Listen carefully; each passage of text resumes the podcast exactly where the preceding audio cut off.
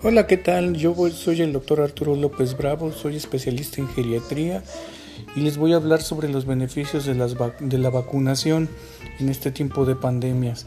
Las vacunas son un, descubrimiento que Edward Jenner eh, eh, realizó en una época en la que había la viruela, entonces inoculó las, las eh, bueno, inoculó la, eh, el virus en, en pacientes sanos para que desarrollaran una inmunidad y al estar en contacto con el virus no desencadenara eh, la infección o no desarrollaran la infección.